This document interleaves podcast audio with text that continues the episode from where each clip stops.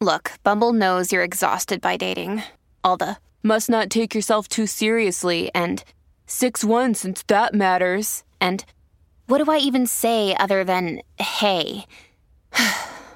well, that's why they're introducing an all new Bumble with exciting features to make compatibility easier, starting the chat better, and dating safer. They've changed, so you don't have to. Download the new Bumble now. Families have a lot going on. Let OLLY help manage the mental load with new cognitive help supplements for everyone four and up, like delicious Lolly Focus Pops or Lolly Mellow Pops for kids. And for parents, try three new Brainy Chews to help you focus, chill out, or get energized. Find these cognitive health buddies for the whole fam at olly.com. That's O L L Y.com. These statements have not been evaluated by the Food and Drug Administration. This product is not intended to diagnose, treat, cure, or prevent any disease. At Evernorth Health Services, we believe costs shouldn't get in the way of life changing care, and we're doing everything in our power to make it possible.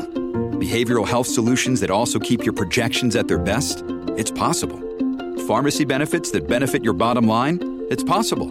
Complex specialty care that cares about your ROI? It's possible. Because we're already doing it. All while saving businesses billions. That's Wonder made possible. Learn more at evernorth.com/wonder. Welcome to the New Books Network.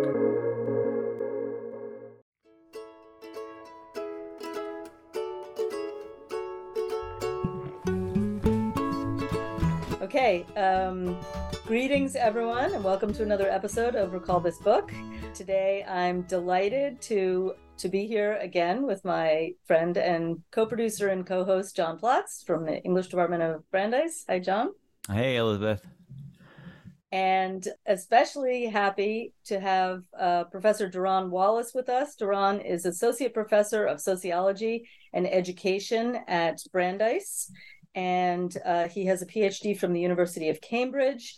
And he is the author of the recently released book, The Culture Trap Ethnic Expectations and Unequal Schooling for Black Youth, which is out with Oxford University Press and is going to be the topic of our episode today. So, hello, Derron, and welcome. Hello, Elizabeth. Hi, John. So good to be here. Um, and it's, uh, you know, I've been able to have conversations with folks about my work who are sociologists or education scholars or, you know, immigration study scholars, but it's such a delight to have a conversation with um, scholars from different disciplines, right? Scholar in English and anthropology. But what is more, it feels like a really special honor to do so with colleagues from my own university. Um, feels really special. So thank you so much for this yeah well thank you and and and that's really um gets at the heart of recall this book too yeah. to i feel like if we knew the waltham city anthem we could sing it now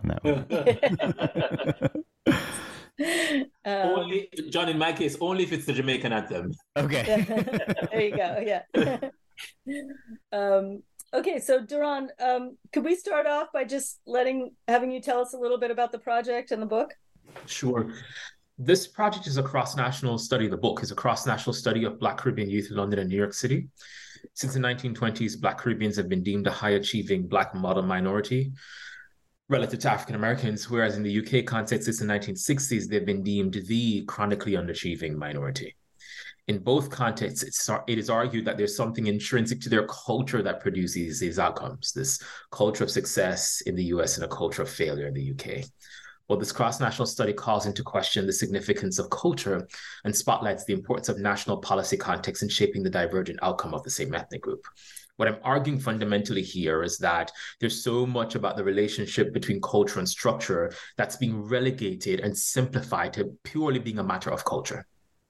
And that is what I argue is the culture trap, right? It sort of splinters Black political power. It limits our capacity to understand the full range of structural and cultural inequalities that exist in schools and mm-hmm. in society.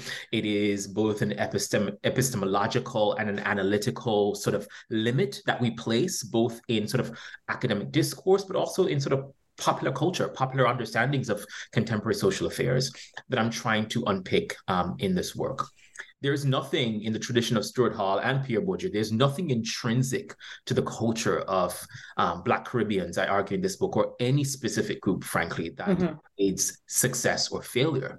It's also about the context of reception. It's also um, about the class dimensions of migration, right? That shapes who goes where.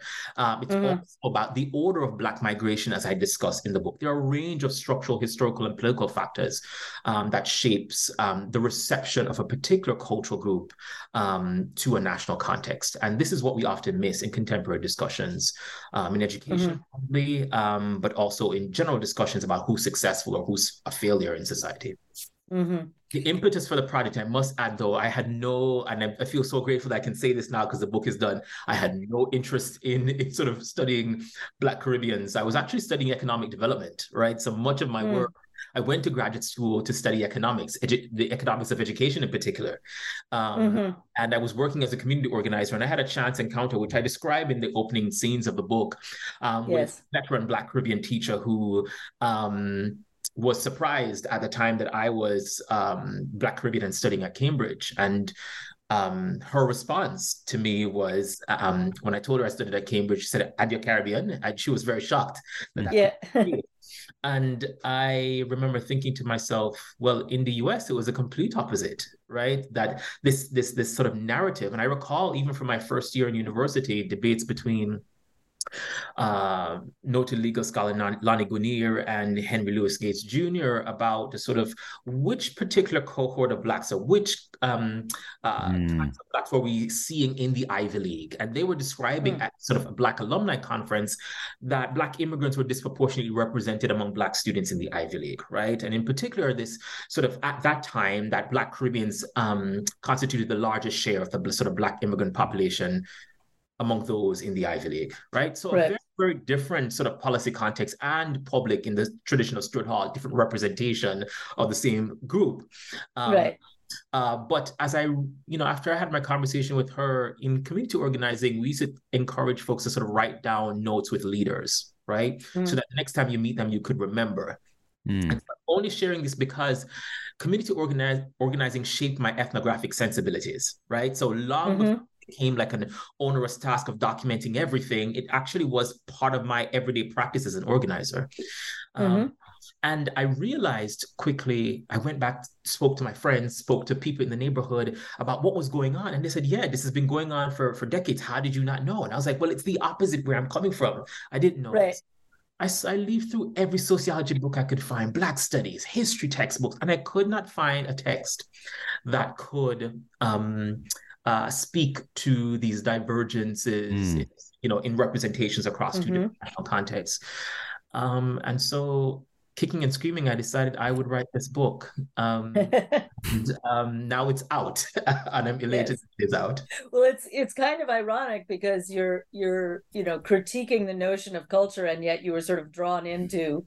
You weren't going to study culture, and then you were right. Yeah, and you were absolutely. drawn into it. So, absolutely. so in some sense, it trapped you as well, I suppose. Yeah, yeah, um, absolutely. I mean, I, I would say it, I wouldn't say it trapped me. I would say it captivated me. Okay, fair. Yes. right? It, yes. it really lured me in and invited me to sort of think through a problem that I was seeing playing out from a deficit standpoint in the UK context, right? Right, right. There's even more recent reports like the Sewell report, which came out um, just about uh, a year and a half ago.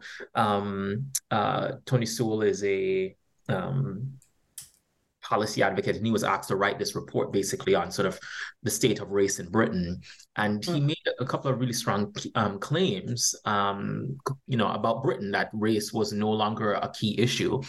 That it was far more equal in Britain than across Europe, that the greatest accomplishments can be seen in education. And he goes on to say, you know, the major exception to these are like Black Caribbean people who he's himself is Black Caribbean. Um, mm. That's the latest iteration of that sort of narrative. But I can right. think others where this is rehearsed regularly, particularly as exam grades come out and consistently Black Caribbean students fall to the bottom, right? That this narrative around culture gets sort of reasserted as the rationale for their achievement. Right. Are there uh, other um, international sort of um, like uh, sort of com- comparandums, like I guess maybe France and America with Vietnamese Americans. I don't know what the other cases would be, but I'd be interested to know how you thought about these other cases where you get divergent, you know, perceived outcomes in different of of the same immigrant group. Yeah, so it nothing conclusive.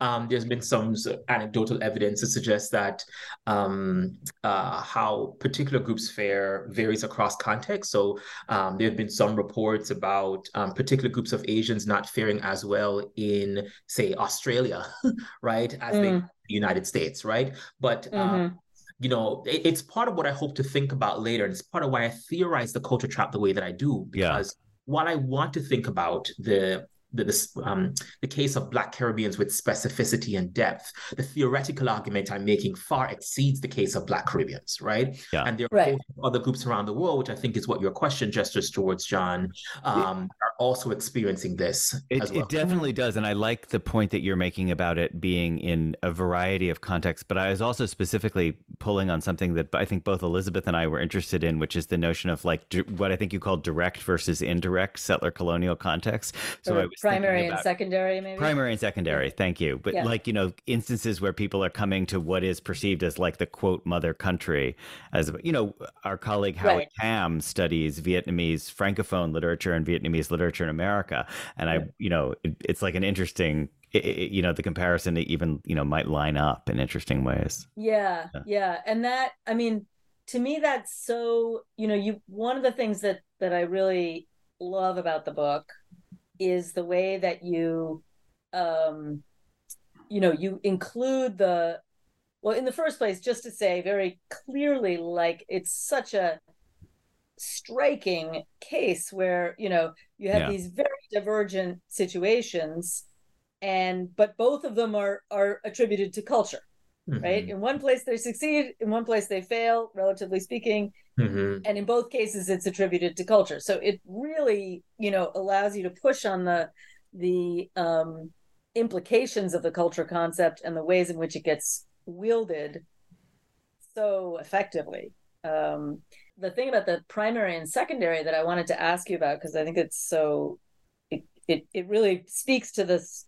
You know, you have sections where you talk, for instance, about um, and please correct me if I'm mischaracterizing this, but um, that in some ways the the educational system in um, in the Caribbean, at least in the British Caribbean, mm-hmm. is not only kind of extolling the British system as the best of the best, but also modeled after it and somewhat like it, right? So in some ways, there's um, um, but I think it's also there's this way in which you you have the up you you give the opportunity to talk about colonialism as something that is mm. you know very relational more relational than people sort of um think about it sometimes like it really matters that you know caribbeans in new york for instance kind of have the position of immigrants not who are not part of already a kind of colonial context. Mm-hmm. whereas in britain they're colonial subjects who are kind of out of place. Mm-hmm. or what do you think about that? Yeah that was a um that's a chapter that's one of the chapters i almost threw out of the book. Well i'm glad you didn't. But i'm so glad i didn't um on the advice of sort of um, families that were part of the study, my, my own family um, and, and, mentors. Um, yeah, I wanted to have a clear conversation um, uh, in that chapter about a really key point that I think challenges traditional immigration studies work. And that mm. is when we think about cross national work, we tend to think you can compare those people, often immigrants or the children of immigrants, in the two mm. host societies within which they find themselves. Yeah. And the main point I'm trying to make in that chapter is that you cannot possibly understand the experiences of Black Caribbeans in either London or New York City unless you're understanding their perceptions of the home, host society from the homeland. It right. therefore means we no longer have a two-way comparison, we have a three-way comparison. Right, right. The right, larger right. point, right, then is you can't understand any immigrant by simply focusing on their experiences in, you know, New York, Miami, Paris, Amsterdam. You also must relationally understand both the circuits of power that shaped their migration to that context, yeah. but also their perceptions of that city context, that new whole society from the homeland. Yeah, and that's that brought me to the analysis of sort of colonialism's impact. A lot of what I'm thinking about now is what I regard as the educational legacies of empire right? The Right. ways in which, long after the sort of constitutional collapse um, of um, sort of dominant post-colonial regimes, we can start to think our colonial regimes, pardon me, um, and this sort of march into independence, as it were. We can think about how through the structure of schools, right, what we teach, how the schools are structured, the sort of um, how teachers um, extol a particular nation state or its Right. Schooling and how it sort of imbibes this sense of, of, of belonging and even being, as it were, um, in a, a form of colonial power. Um, but still Right. sustaining at an effective level that colonial relation, right? I Right, wanted right. to pick that in my work, um, and hadn't seen um, much of that to date. Um, so you know, you're you're absolutely right, um, Elizabeth. In the work, I um, I pay attention to the fact that Black Caribbeans who went to the United Kingdom were primary subjects of of, of British colonialism, um, Mhm. right? Even before they went to the United Kingdom as immigrants, right? Right, right. Uh, whereas Black Caribbeans who came to the United States um, were secondary subjects of US settler colonialism, right? right. The, the, both the differences in the types of sort of the different structures of these colonial relations right. um, and the, the order in which they fall matters tremendously for the status Yes. and their representation in the nation state. What I'm Yeah. trying to is again something that you think you can simply dismiss as a matter of culture is profoundly historical, deeply structural. And right. you know, I also want to make the claim because sociologists went through this in the late 60s, 70s, this rejection of culture that you sort of gestured towards as well, um, Elizabeth, following the Moynihan report and a host of other reports that really were, you know, advancing rather pathological views on Black families in Right. particular. And so Right. be critical, scholars were distancing themselves from that narrative. What I'm trying to do in this moment is I want to take culture so seriously as to understand it um, so deeply that I must engage with its relationship to structure.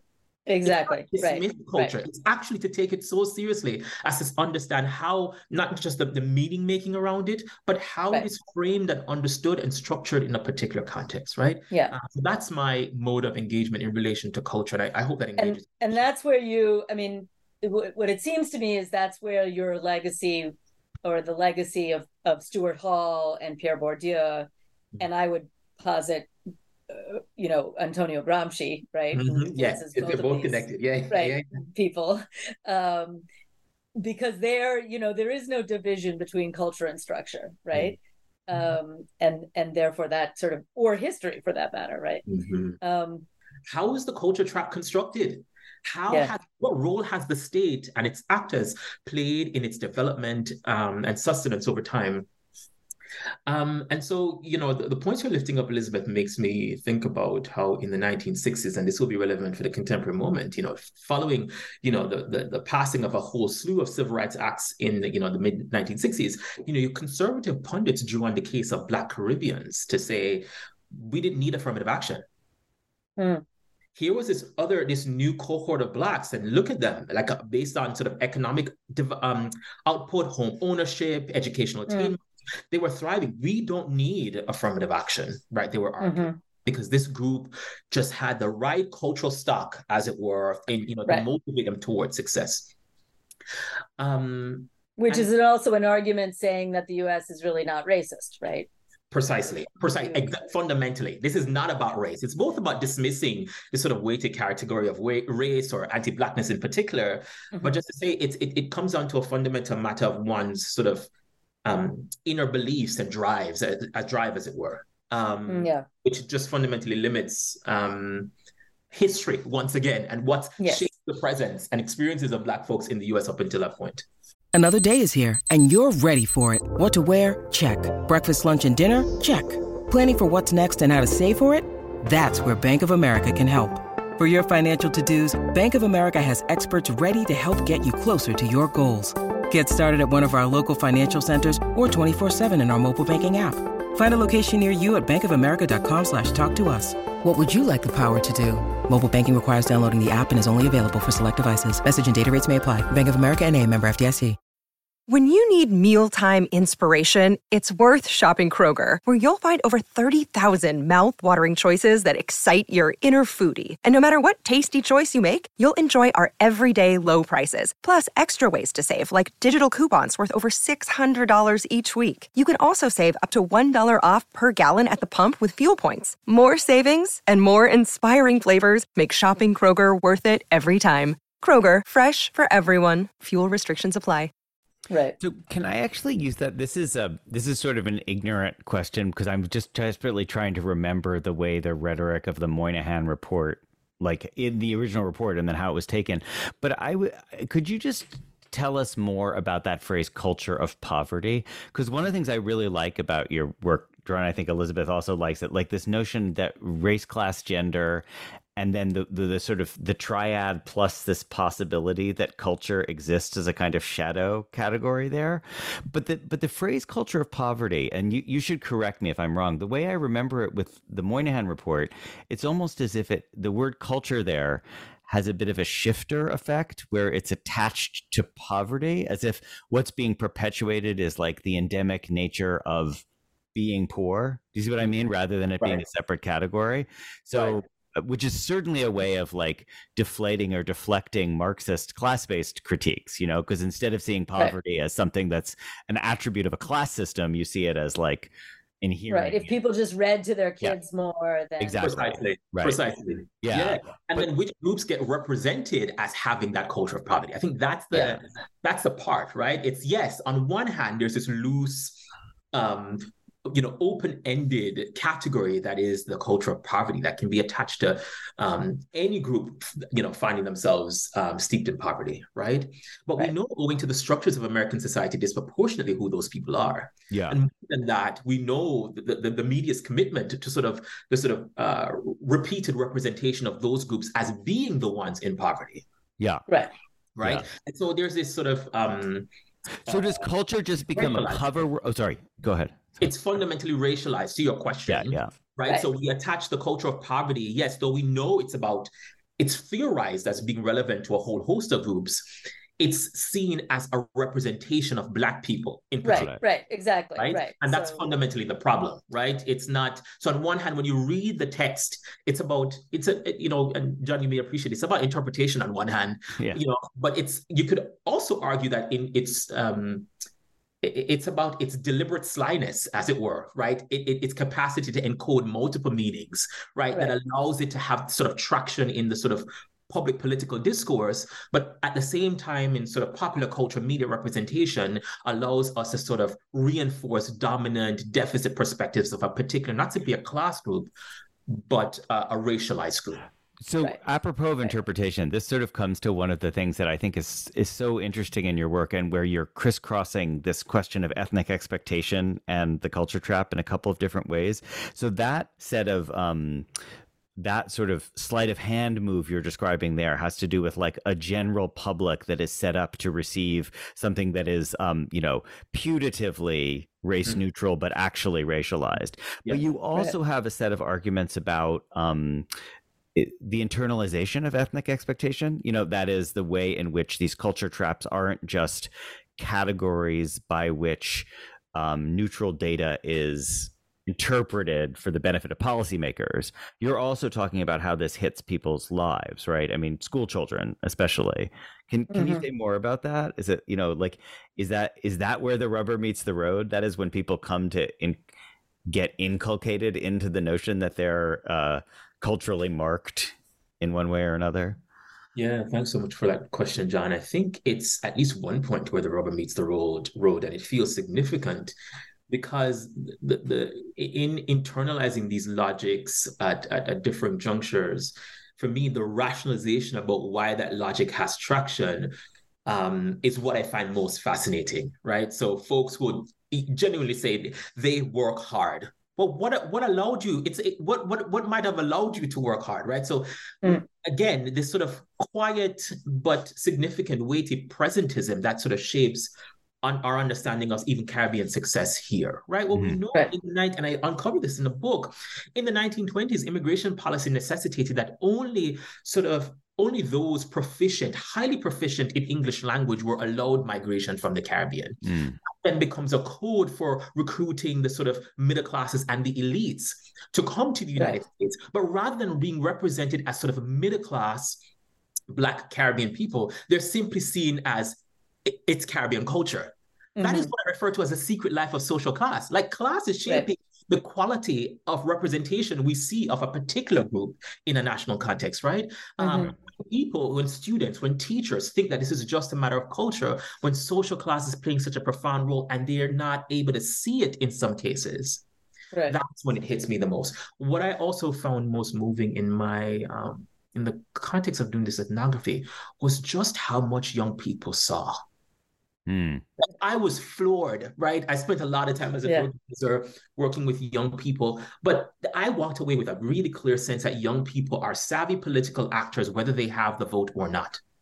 Right, right. right. Um, yeah. And I, I, they're able to recognize structural and cultural inequalities that were sedimented um, and regularized for teachers. And um, it, at least in the last chapter of the book, which I think is where a lot of things come to a head, the class clown becomes you know the teacher's chief critic you know challenge mm-hmm. him on what he describes as you're using our culture against us right those right. were his words right yeah. Yeah. Um, the kid who opens up the book making fun right and um, mm-hmm. um, having this interaction with his teacher so for me it's in see culture has its power not simply um, or, you know in the sort of meaningful theorizations we may advance right in the sort of quality right. of works we may produce it has profound implications um, in schools and society because it shapes teacher and student dispositions, who right. we are, what we believe yeah. about ourselves, and what's possible. It therefore has implications for democracy. It therefore has implications mm-hmm. for um, uh, for for even social welfare and who we believe deserves mm-hmm. it or not. Right?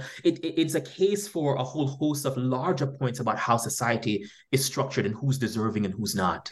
Can Can right. you say more about that? I love that point about the awareness it almost reminds me of like uh, the Lukács argument about reification in the class consciousness of the proletariat, where he basically says that you need to be in the position of the proletariat in order to have the correct structural understanding.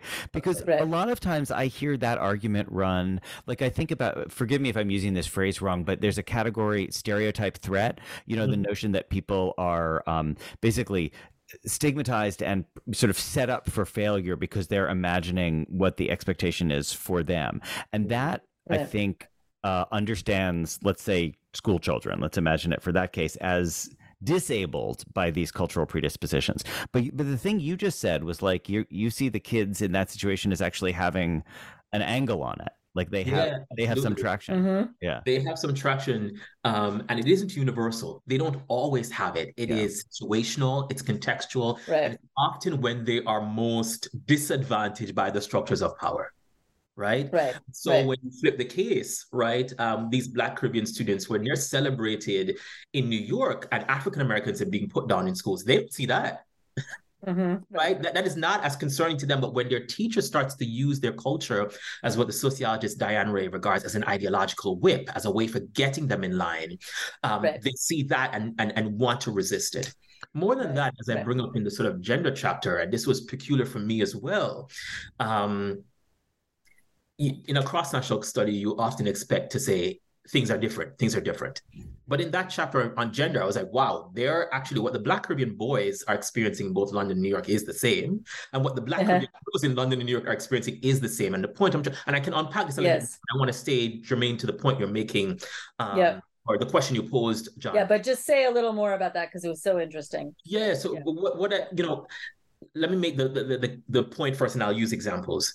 Okay. The boys did not recognize how the general concern about you know black boys being a, a beleaguered party this underachieving group needing all this help how it afforded them levels of privilege in school they didn't see it mm-hmm.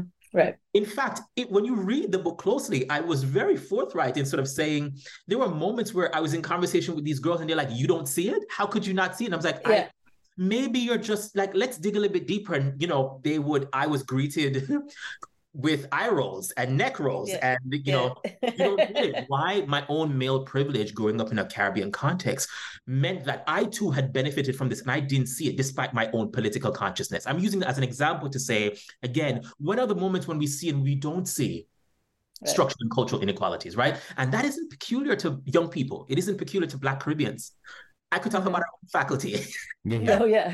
I, gotcha. yeah, I could yeah. talk about the wider society and local community. I could talk yeah. about sort of middle classes moving into working class neighborhoods and you know when it's okay you know black middle class people moving into black working class neighborhoods and when it's reclamation right. versus when it's gentrification i mean it's these are the sort of nuances i wanted to lift up in the book to the examples you were asking about before elizabeth yeah i found that you know um uh in the latter part of the book, I focus on three cultural logics that um, Black Caribbean students use in pursuit of success distinctiveness, deference, and defiance. And I can say more about each of those. But the one most relevant is deference. It's this uh, mm-hmm.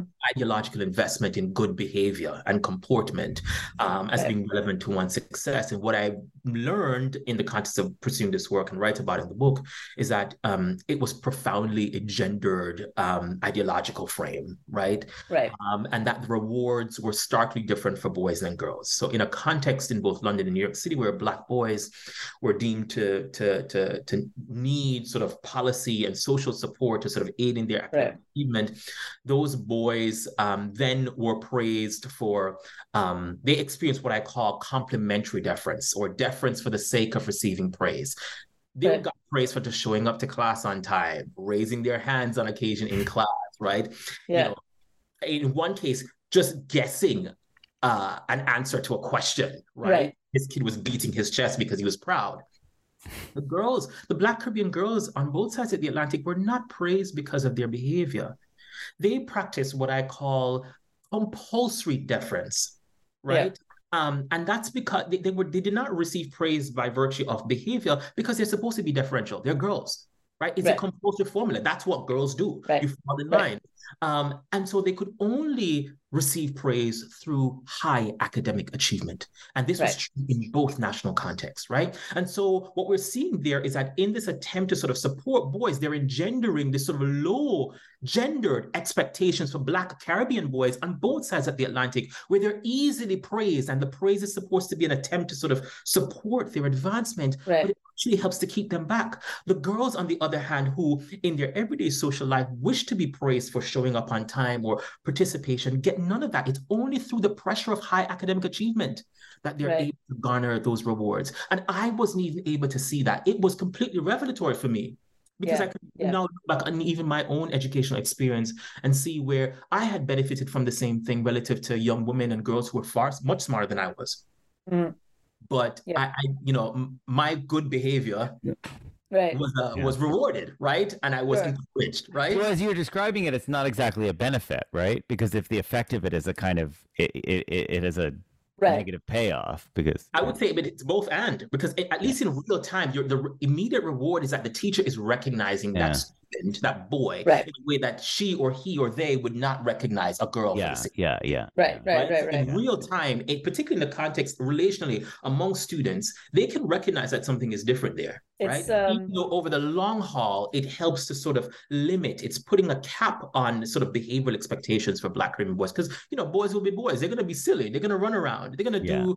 They're not going to. They're going to be unruly. And yeah. that's yeah. again, that's not unique to just Black Caribbean boys or no. I mean, I can name a whole host of boys. Yeah. it reminds me a lot of uh, you know parenting expectations, for instance, of you know you know both both my husband and i had full-time jobs when the kids were little mm-hmm. and you know we shared the caretaking but every time and he would say this himself right every time he did anything it was like oh it's so incredible you know that's right. such a great dad right whereas right. you know i was always on the you know very much on the teetering margin of acceptability for you know mm-hmm. I have come to to learn. This is a more on the personal side, but my my my partner and I, my wife and I, we we joke about this because she's very sort of um very diplomatic and very um, incredibly thoughtful. But if you want to upset her very quickly, begin praising me for basic parenting. Oh my know, God. right? yes. she loses it. And she reminds me, this is your, this is her words, this is your reasonable service. You're not doing anything extra here. There's, know, right? nothing Yeah. that's worthy of praise. We are doing this together. But it's again Exactly. another case, another example of how that very gendered logics right travel across time and space and across a whole host of ethnocultural groups um, Yeah. and these are some of the dynamics that could quickly get uh, dismissed or relegated or simplified to merely being a matter of culture that i Yeah. want us to see how both race gender and social class shapes the representation of cultures across contexts and across time Right, right, right. That's fantastic.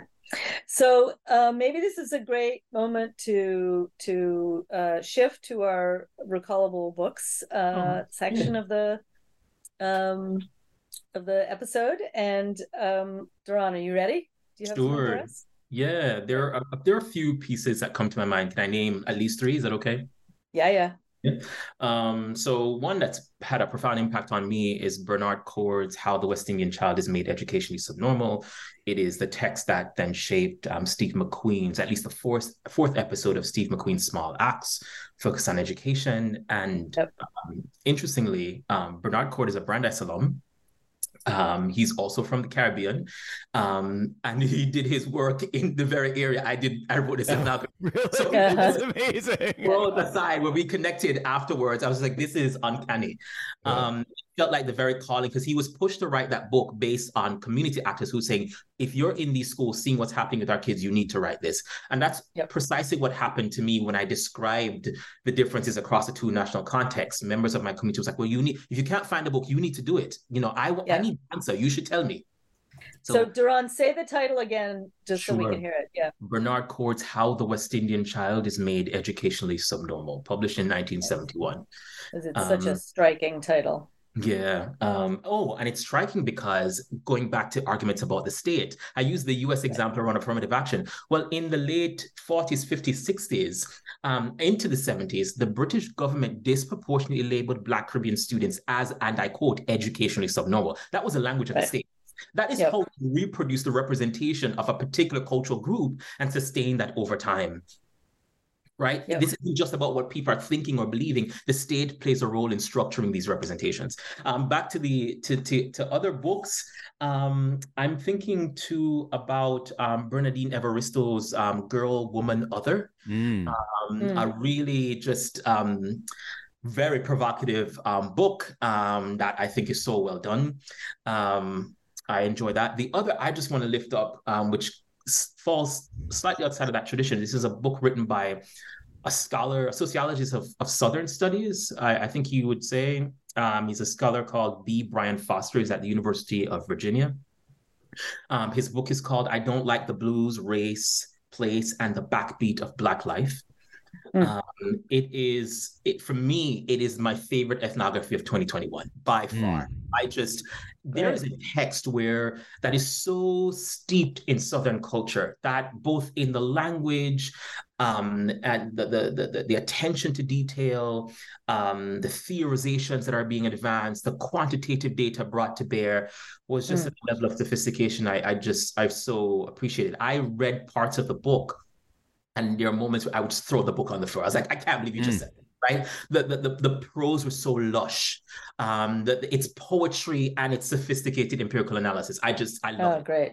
Um, and I got a chance to, you know, uh, I don't know Brian personally, but we crisscrossed at um, ASA, at the American Sociological Association this summer, and I just had to find him and tell him, like, you know, this is what I think of your work, and I've been telling other people, but I need to tell you to your face, like, this is Yeah. a really good book. So those are the three that come to my mind. Wonderful. great. And That's fantastic. And those will all be those will all be uh, there on the website so that people can can look them up. Um, so I have a couple of the of things. One is um, John might laugh because I, you know, this is my. It's either it's either Anthony Trollope or Michel-Rolph Trouillot with me. It's like pretty much goes back and forth between the two. So in this case, um, an essay, a kind of a difficult essay, but brilliant by the um, late anthropologist Michel-Rolph Trouillot, which is called Adieu Culture, which is about the culture concept and it and in the United States, and it traces its um, you know, one thing that Trio is really, really um, has a really light touch with is um, the life of concepts and the ways in which concepts change. And um, and how concepts and words are not the same thing that you might have the same word but the concept is changing um, and has different kinds of histories. Um, and we really see that with culture um, and you know he talks about the ways in which the the concept of culture in a kind of boasian tradition in, in anthropology was really um, developed you know not perfectly and certainly in you know ways that are of its time but but quite pointedly uh, to intervene in a in a conversation about race as an as an anti-racist project and the ways in which that shifted to the kind of use of culture that you're documenting where culture is actually a way of avoiding talking about race mm-hmm. and and and race comes in through the back door in a sense right mm-hmm. um, so really fascinating um, essay um, mm. not one of the ones that is normally read by Trouillot so i think a really good one and then the other thing I was going to suggest, and and you were, if we had more time, or or maybe later over drinks or something, I want to ask you because you were you were a little uh, reticent maybe on this, um, how you felt about this, but The Wire, the the TV show The Wire. Um, you, you but it wasn't me, right? It was the participants in the study. Sorry. So you're saying I'm reticent. I wouldn't say it's necessarily me. It's the participants in the study, right? and uh, what they no, were you, you, said something about the wire you you have it as a as a representative if i understood you right of, of a certain kind of representation of of the ways in which ed, the us educational system treats black students and i'm just curious how you yeah. think about that right right, right. Um, for instance uh you know there are other and now I'm going to forget the name. I think it's Stand and Deliver is the name of the movie, right? Um, the other movie that you describe in that. Lean on me. Lean on me. Lean on me. Yeah. yeah. Right. But uh, I think what I'm trying to say is it's participants who are bringing these up, and I've you know uh, trying to be a a, a okay a good Fair. interviewer saying, well. Okay. Don't you realize, or what do you think this actually represents? Do you think this is actually what's happening? Do you see what I mean? Right. So That's I didn't want to bring these up, but um, yeah, there's also another movie in the UK context, um, Sidney Poitier, where he is um, this Guyanese head teacher who gets recruited into Britain in the 1960s. Uh-huh. Right. Um, yeah, Mr. Chips or something. Is it? Or To Sir with Love. There's that. To Sir with Love. Oh, that was it. Love, right? Yeah, yeah, yeah, yeah, Right. And so yeah Curiously, um, no one was talking right. about the culture of poverty among the white working classes at the time, right? And how these students no, were no, it's true. poorly behaved but, and how they needed to recruit this teacher. But that's, yeah. as you say, Elizabeth, perhaps for another time and over drinks for us to. Yeah, yeah. But but you know, so I, to me, the the difference between The Wire and a lot of those films is that it's has a much more kind of Bourdieuian sort of notion of how I mean, it's certainly representing schools in certain ways, and I think that you know we could that would be a good conversation. But but it doesn't have the kind of heroic narrative that that you see in a lot of these things. It's much more mm-hmm. everybody's kind of playing the hands they're dealt. They're all quite complex actors, and that's what I love about it. So that it has this sort of um, degree to which it's um, its notion of culture to me aligns a lot more with what with, with what I see in your analytic frame, not your not your description of how the concept of culture is working in your ethnography. So, so I'm I'm I'm a fan. So um, that's my recallable. Yeah. Let's, so, we should we should try to teach a class about um uh the wire, which I think colleagues have done at other universities, but I don't know if you've seen Top Boy which has become. I love Top Boy. Yeah. So what is Top Boy? I don't know what Top Boy is. Yeah, I, they, I folks crudely regard to it as the UK's Wire. Right, huh. right, right. Um, um, and so it's, it's available. Really, really good. It's um, it's. I haven't seen every. I haven't seen the last season, but yeah, no, it's great. I have. Yeah, I watched it a couple of weeks ago. Um, when right. it came. Um, but yeah, John, you should watch it, and then we can we can have a, a quick conversation about it. That sure. that sounds exactly. great. I'm excited. I'd be remiss if I didn't mention at least one text by Stuart Hall, and I'll close this piece, um, uh, "The Fateful Triangle" uh, by yeah. Stuart Hall, "Race, Nation, Race, Ethnicity, and Nation," based on lectures he gave um, at Harvard. Um, I found to be really it, it's among his lesser known works, um, mm. but I think um, it's just so rich in its theorization of race, ethnicity, and the nation state um, for the reproduction of sort of structural and cultural inequalities. And so, you know, I don't think we've, at least in sociology, there's been this awakening over the past eight or so years in sort of thinking through the relevance of Du Bois as a sociologist, as a number crunching sociologist. And mm-hmm. As I say this, they're historians sitting down, shaking their heads, saying, We've known this the whole time. Yeah, right. sociology has sort of finally come into this moment.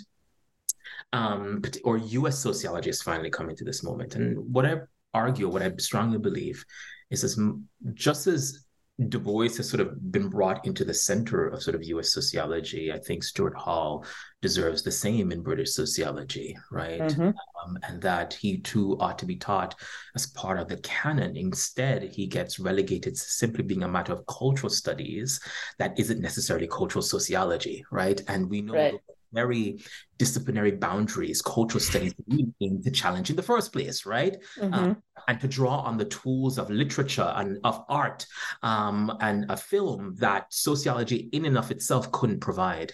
Um, and mm-hmm. so, for those reasons, I think this text is one I'd recommend to anyone interested in cultural studies broadly um, or to cultural sociology specifically. Mm-hmm. Fantastic. Okay, well, always good to end with Stuart Hall. So, um, uh, so I just want to thank you, Derron, so much for taking the time, and uh, and thanks to John, and thanks to our listeners. Thank you, Elizabeth and John. This is yeah, I've enjoyed this. Thank you. Wonderful.